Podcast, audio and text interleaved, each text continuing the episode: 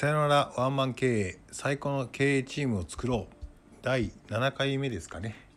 えー、お送りいたします。えーとこの前ですね、えーと山本くんという若手と、えーとズームで話しながら、えー、経営者の人と従業員の人の違いというところの話の中で、社長は個人保証を、えー、会社の借金するときに個人保証を負ってやっているからリスペクトですというふうな話をしていて、そこに対して結構質問が来ていたので、その話をしようかなと思っています。なので今回のタイトルは、有事が起こった時に経営者の自殺がなぜ増えるのかというふうなちょっと重たいタイトルで話したいと思います。まず、えーと、会社が借り入れをする、えー、会社として借金をするっていうことが悪のように言われてることありますけど、えーと、それは全然間違っている解釈で、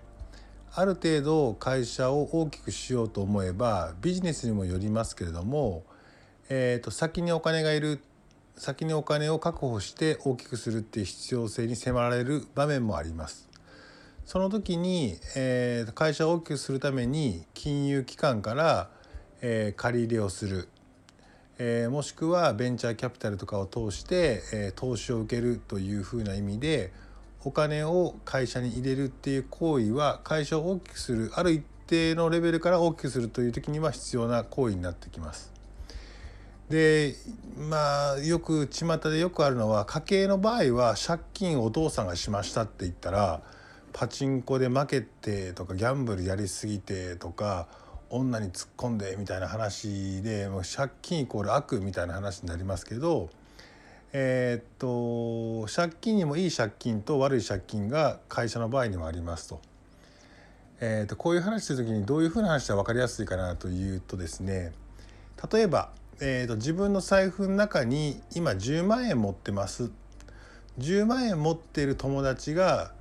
おいおいと、すまんけどいちまんえん貸してくれないかって言った時に、いちまんえん貸してくれって言われた人は、あ、こいつじゅうまんえん持ってんだやったら貸しても返ってくるなっていうふうに思って、貸す方も貸しやすいし、返す方もじゅうまんえん持ってるやつがじゅういちまんえんになって、そのうちもし返してって言われたらいちまんえん返せばいいだけなんで、別にこれって持ってる人が借りてるっていうことで言ったら全然悪くない借金だったりしますよね。だけど財布の中に、えー、せんえんしかない人が、すまんけどごまんえん貸してくれへんかというふうにすると、えちょっと待って、ごまんえん貸すけど返す見込みあんのっていうふうな話になりますと。でその人が、いやいや実は、えーと、こうこうこういう商売をしていて、来月にはにじゅうまん入ってくる予定がこう立ってるんだよと、見てくれよと、これは証明だというふうな形で、えー、それが確実な証明であれば、ああだったらごまん貸すよというふうな、えー、ことっていうのは、貸す方の立場から言ってもあると思います。えー、そういう意味で言ったら、借金にも本当にダメな借金と、いや会社を成長させるための借金ってあるでしょっていうふうな、まあ、えー、いろんな種類の借金があるというふうには、まず理解しておいてほしいなというふうには思います。えー、そしてここからが本題なんですけど、えー、っと金融機関からお金を借りるときに、えー、借金自体は会社の借金なんだけど、日本の、えー、悪い習慣としていまだに残っているのが、えー、っとその会社の借り入れなんだけど、会社の代表者の個人保証、もし会社として返せなくなった場合、代表者が個人としてそのお金を返すことを、えー、っと契約してくださいねという個人保証に入るっていうのがあるんですね。でここからが本題なんですけど、えー、今回みたいなコロナみたいな有事が訪れた時に、今までうまくいってていい借金だったんだけど、一気にお客様がきゅうわり減って赤字続きになりましたっていうような状況が訪れたとしますと。でその時に、えーと、最終的にそれを返せなくなる寸前に会社のお金で借金が返せれてるんだったら、会社を会社を清算するっていう方法もあるんですけど、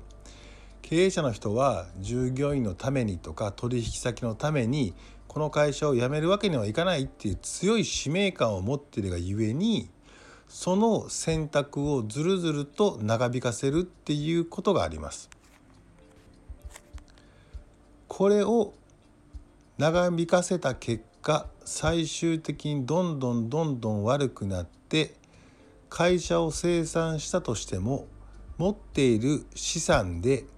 えー、借りている負債を返せないって言った場合に、本当返せませんということで、えー、会社としてはごめんなさい返せませんというのと同時に、えー、個人保証に入っているので自分も返せませんというような状況になった時に、社長個人が自己破産をしなきゃいけないっていう局面はたまにありますよねと。で、このじゃあよく誤解されがちなのは、この個人保証をしていて返せなくなって社長が自己破産を選択しました。で、自己破産を選択したから今までの生活ができなくなったから、えーと、それに心が病んでしまって自殺をするとか、自分のプライドが、えーと、そこで保てなくなって自殺をするというケースもまあ中にはあるでしょうということなんですけど、実はそれで自殺をするというよりも、一番多い自殺の原因って多分ね、ほとんどの人がよく分かってないと思うんですけど、会社を経営していく中で、えー、もし社長に何かがあった時のためにっていうことで、会社の経費で掛け捨てでもいいし、まあ、積み立てでもいいんですけど、生命保険を社長にかけているっていうケースがあるんですね。この生命保険のかけ方、えー、契約の内容にもよるんですけど、もし社長が亡くなった場合に会社に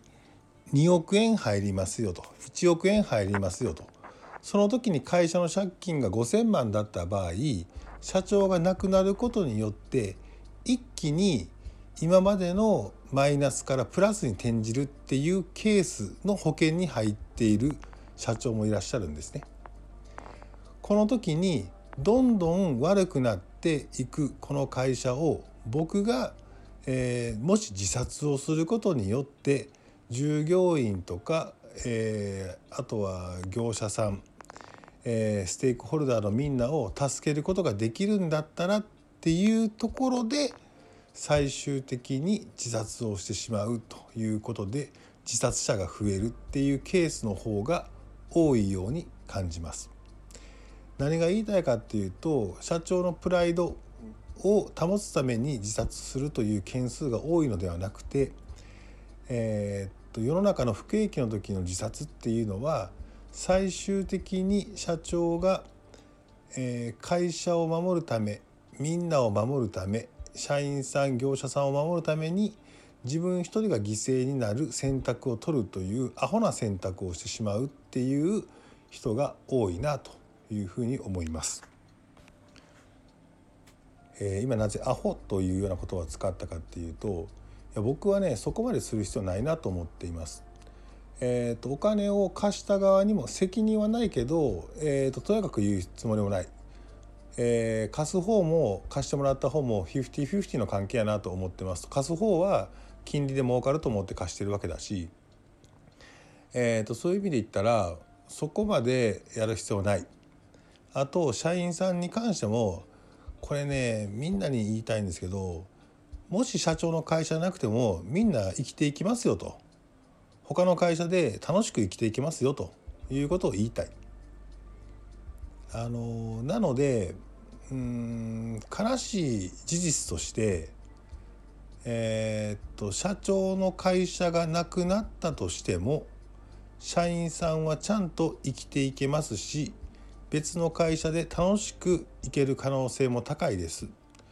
銀行さんにしてみても貸した側の責任があるから、別にそこまで、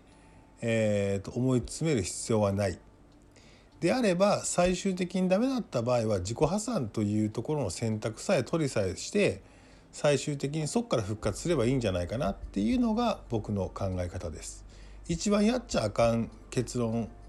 としては、えーと、自分の命を保険金のお金に引き換えて、それでみんなを救ったような気になるっていうのは、ちゃんちゃらおかしな話だなと、バカ野郎というふうに思ったりするので、えー、この状態の時に、えーと、誰に向けてのメッセージかは分かりませんが、えー、もし今そういった状態になっている経営者の人がいて、この はちじゅっパーセントきゅうじゅっパーセント 売り上げがなくなります、赤字もどんどんどんどん増えますっていった時の決断として、絶対やっちゃいけないのは自分の保険金で何とかしようということは、人間として一番やっちゃあかんのかなというふうに僕自身は思いますということを、ちょっとこの時期なので、えー、伝えたいなと思っていて、えー、と前回のテラスハウスの話と真逆な、えー、と真剣な話になってしまいましたが、えー、とちょっとこの話をしておきたいなと思って今収録をしました。えー、とこういう、えー、有事の状況の時には、国からの、えー、と融資とかもいっぱいありますんで、とにかく情報収集をして、辛いんだったらとにかく引っ張るだけお金は引っ張りましょうと。で、返せなくなるんだったら返せなくなるで、やり方はいろいろあります。えー、とあとは最終的に本当に返せなくなったら自己破産ってしても何も別に、えー、とおかしな話じゃないというふうに思います。一番やっちゃあかんのは、その保険金ということを当てにして、それでみんなを救えるというふうに思う、そのアホみたいなヒーロー願望ということだけはやめた方がいいなというふうに思います。それは多分ね、誰も救っていないというふうに思うので、えー、この状況において、えー、いろんなことは頭の中を巡ると思いますが、